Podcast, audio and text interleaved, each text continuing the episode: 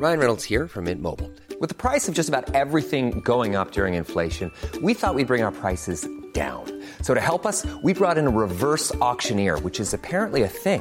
Mint Mobile unlimited premium wireless. Ready to get 30, 30, bit to get 30, bit to get 20, 20, 20, bit to get 20, 20, bit to get 15, 15, 15, 15 just 15 bucks a month. So, Give it a try at mintmobile.com slash switch. $45 upfront for three months plus taxes and fees. Promo for new customers for limited time. Unlimited more than 40 gigabytes per month. Slows. Full terms at mintmobile.com. Welcome to the Unplayable Podcast. My name is Louis Cameron, coming to you after another dominant day for the Aussies. Usman Khawaja made the most of his recall to the Test team with a near flawless 137 that helped Australia reach 8 for 416 before declaring.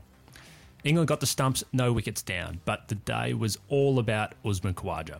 The SCG crowd could not get enough of him, and his LeBron James celebration will be talked about for a long time to come. A short time ago, I spoke to Ricky Ponting, who doesn't know quite as much about LeBron as he does about cricket. With our chat brought to you by HCL, the official digital technology partner of Cricket Australia. I'm here with Ricky Ponting on day two of the SCG test, where Usman Khawaja has undoubtedly been the talking point. His first ton, well, his first test match since the 2019 Ashes, and obviously his first ton since then. Ricky, what have you made about how he's how he's batted? Uh, look, Louis, to be totally honest, it hasn't really surprised me at all. Like I've I've always considered Usman to be a, a, a, a world class player. I mean, if you look at his, his test record in Australia, he averages, I think, over 55, 56 or something in test cricket in Australia. There's, you know, there's always been the knock on him at, at test level when he's had to tour overseas. And that's, mm. you know, that's something that he's sort of had to deal with and live with, I guess, for, for all of his career. But, you know, his, his record in Australia is, is outstanding. You know, I, I spoke to you before the series started and I, I had a feeling they're probably going to go with Khawaja ahead of Travis Head for the first mm. test. They didn't do that, and, and obviously that they pay dividends because of how well Travis played up in Brisbane. But um, now, look, I've I've always had great faith in Usman. I've play, obviously I played a bit with him. I know mm. him quite well off the field as well, and um, so I'm just rapt. I'm rapt to see him get another opportunity, but more and more impressed by how he's actually gone about it and con- constructed a, another really good Test match hundred. Whips it and whips it well. Khawaja, comes back for three. A ninth Test hundred for Usman Khawaja. Uzi's back and he's big and he's better than ever and pumped about it. Well, he replaced you when um, when he made his debut. Funnily enough, I was uh, I was looking at that this week. Um, that was obviously eleven years ago at this same ground. I wanted to ask you about um, just his preparation. We've talked a lot about England's you know poor preparation and, and the quarantine that stuff they went through before the test, uh, before the Ashes, I should say. Uzi's only played one first class game in the last six weeks with that Lions game. Is that, I mean, is that just experience? And if so, is that kind of the reason, I guess, Australia have, have kept him around the squad?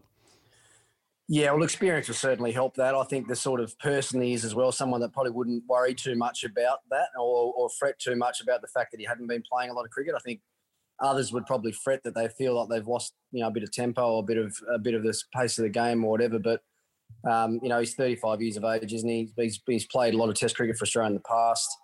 Um, I think you know the reason they kept him around was the flexibility he probably brings as well. You know, there was a chance he was going to play in Adelaide when Warner got hurt, you know, there was talk of it maybe him coming in to replace Harris at some stage in this series if if Harris had missed out again in Melbourne. Um, so the flexibility along with the experience, I think, is the the, the main reason that he was kept around the group. Um, yeah, and it's been a and it's it's it's worked and paid dividends for them. I mean, they could have easily thought to release him and go back and let him play some big bash cricket in between, but just goes to show how important to have it is to have these sort of these guys around. But also reading reading some of the things he had to say during the week about how he was just trying to make sure he was as well prepared um, as he could be to, to, play. So that's just paying extra attention to your your training sessions and your net sessions and what, what you want to get out of them, and also understanding your game and what what you can do in your training sessions to make sure you're as well prepared as possible. And that comes with experience. So. Um, yeah, look, just just really, really happy for him, delighted for him, as I'm sure everyone in that setup will be. Every, everyone knows how nice a bloke Usman is, and um, you know, I was only saying on air earlier, I think he's probably been a bit, a bit misunderstood, I think, as a, mm. as a hmm. player and as a person through his career as well, because of, you know, how easy and, and laconic and laid back he can make batting look at different times. And that's probably been something a lot of people have held against him. But if you watch the way that he's, he's played today and look back at some of the other times in his career when things have been really difficult, he's, he's more often than not found a way to get the job done for himself and for his team. Well, it seems like he's particularly comfortable in his own skin now, and you could probably tell that from the celebrations. I'm not sure how uh, much of LeBron James you've watched, Ricky, but um, yeah, had you kind of kind of seen that celebration? Uh, did you see that coming, and had you kind of seen it before? No, I, I haven't seen a lot of LeBron James. I haven't, I haven't watched a lot of American sport, but um, I know how much into American sport Usman is. He gets around in all his, his basketball gear more often than not. He's always wearing the, the Nike high tops around whenever possible. So, no, look, I, I, thought it must have had some, that celebration must have had something to do with something I hadn't seen before because uh, I certainly hadn't seen it on a cricket field.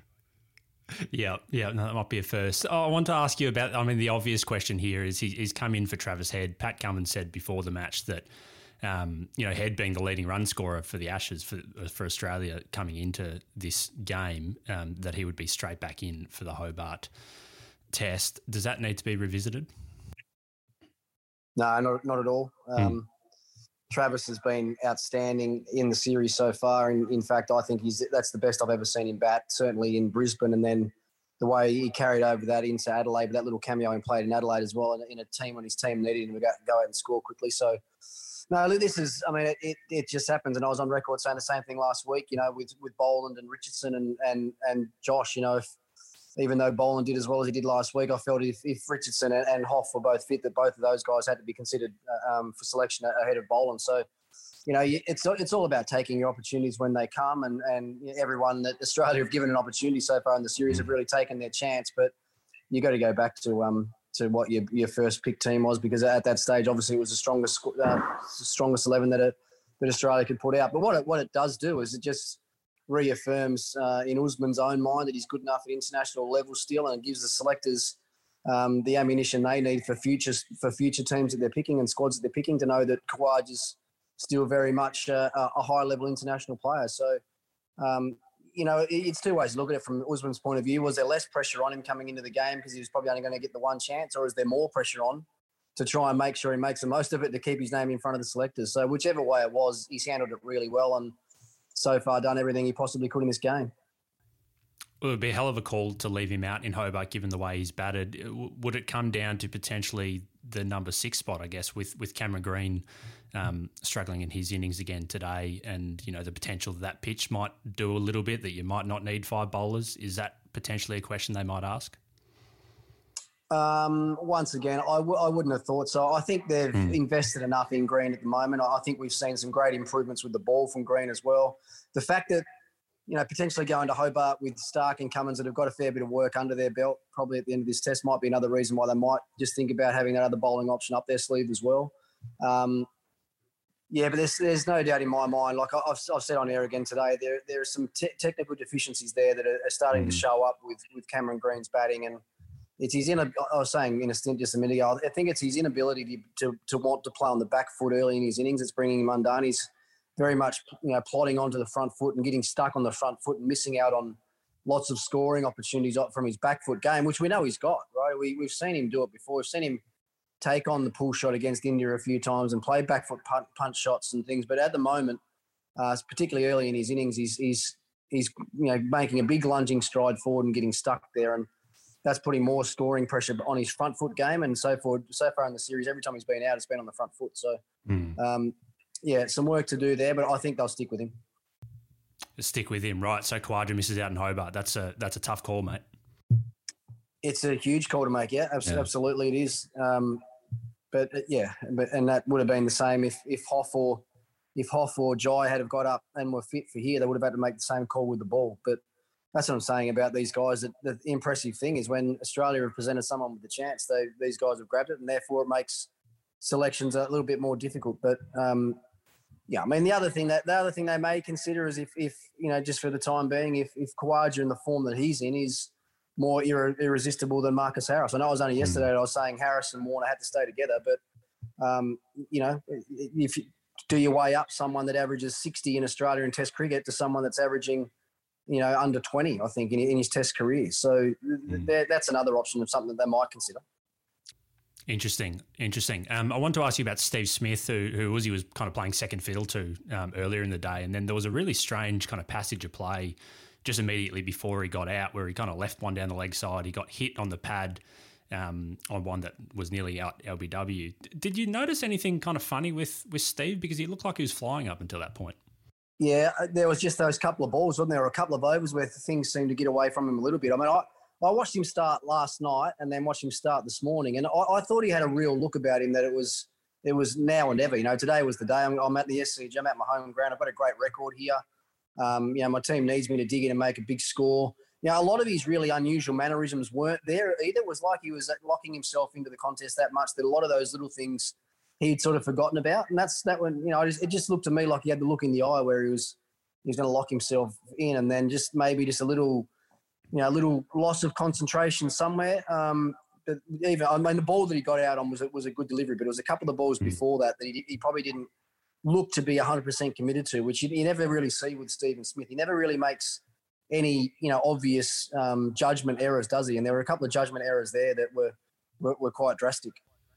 Well, it almost looked like the the Lord's test where he got concussed and he then he came back out. They didn't know he was concussed at the time, and he I think he did the exact same thing to um, in terms of the LBW leaving one on leg stump. Um, he did it to, to Chris Woakes as well.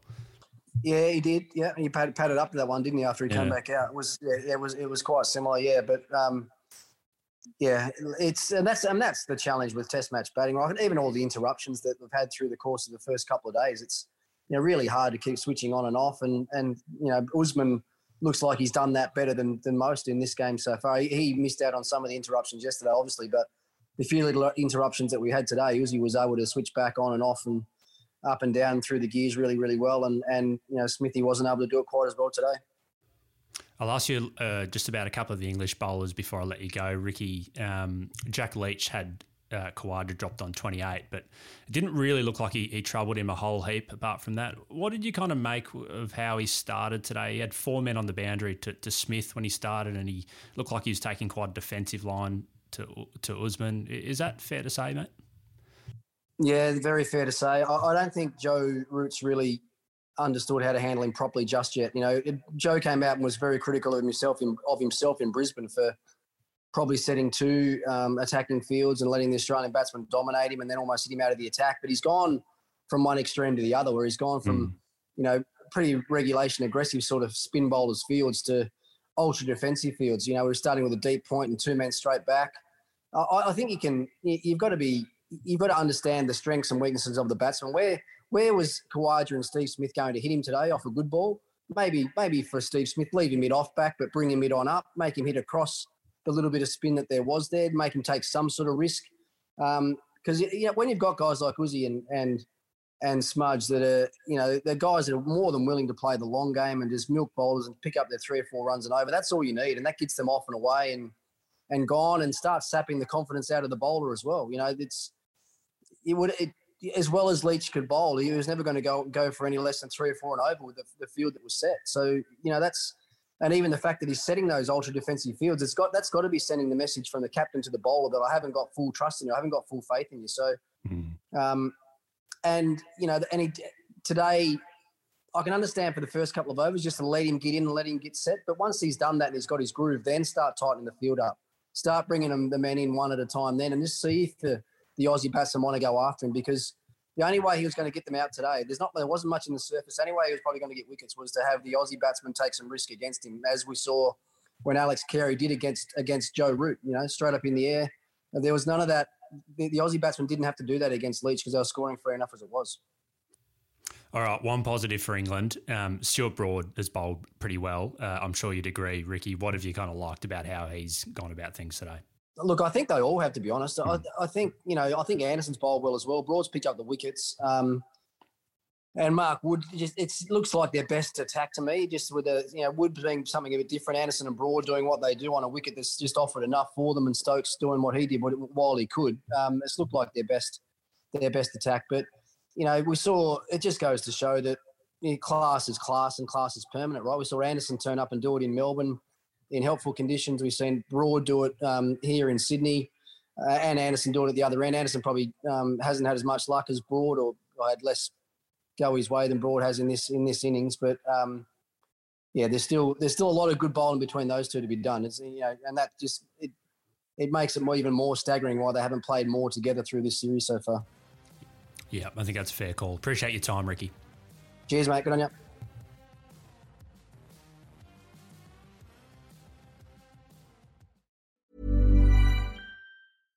How would you like to look five years younger? In a clinical study, people that had volume added with Juvederm Voluma XC in the cheeks perceived themselves as looking five years younger at six months after treatment. Look younger, feel like you. Add volume for lift and contour in the cheeks with Juvederm Voluma XC. Reverse signs of aging by adding volume to smooth laugh lines with Juvederm Vollure XC. For important safety information and to find a licensed specialist, visit juvederm.com. That's J U V E D E R M.com. Not for people with severe allergic reactions, allergies to lidocaine, or the proteins used in Juvederm. Common side effects include injection site redness, swelling, pain, tenderness, firmness, lumps, bumps, bruising, discoloration, or itching. There's a risk of unintentional injection into a blood vessel, which can cause vision abnormalities, blindness, stroke, temporary scabs, or scarring. Talk to a licensed specialist to find out if it's right for you.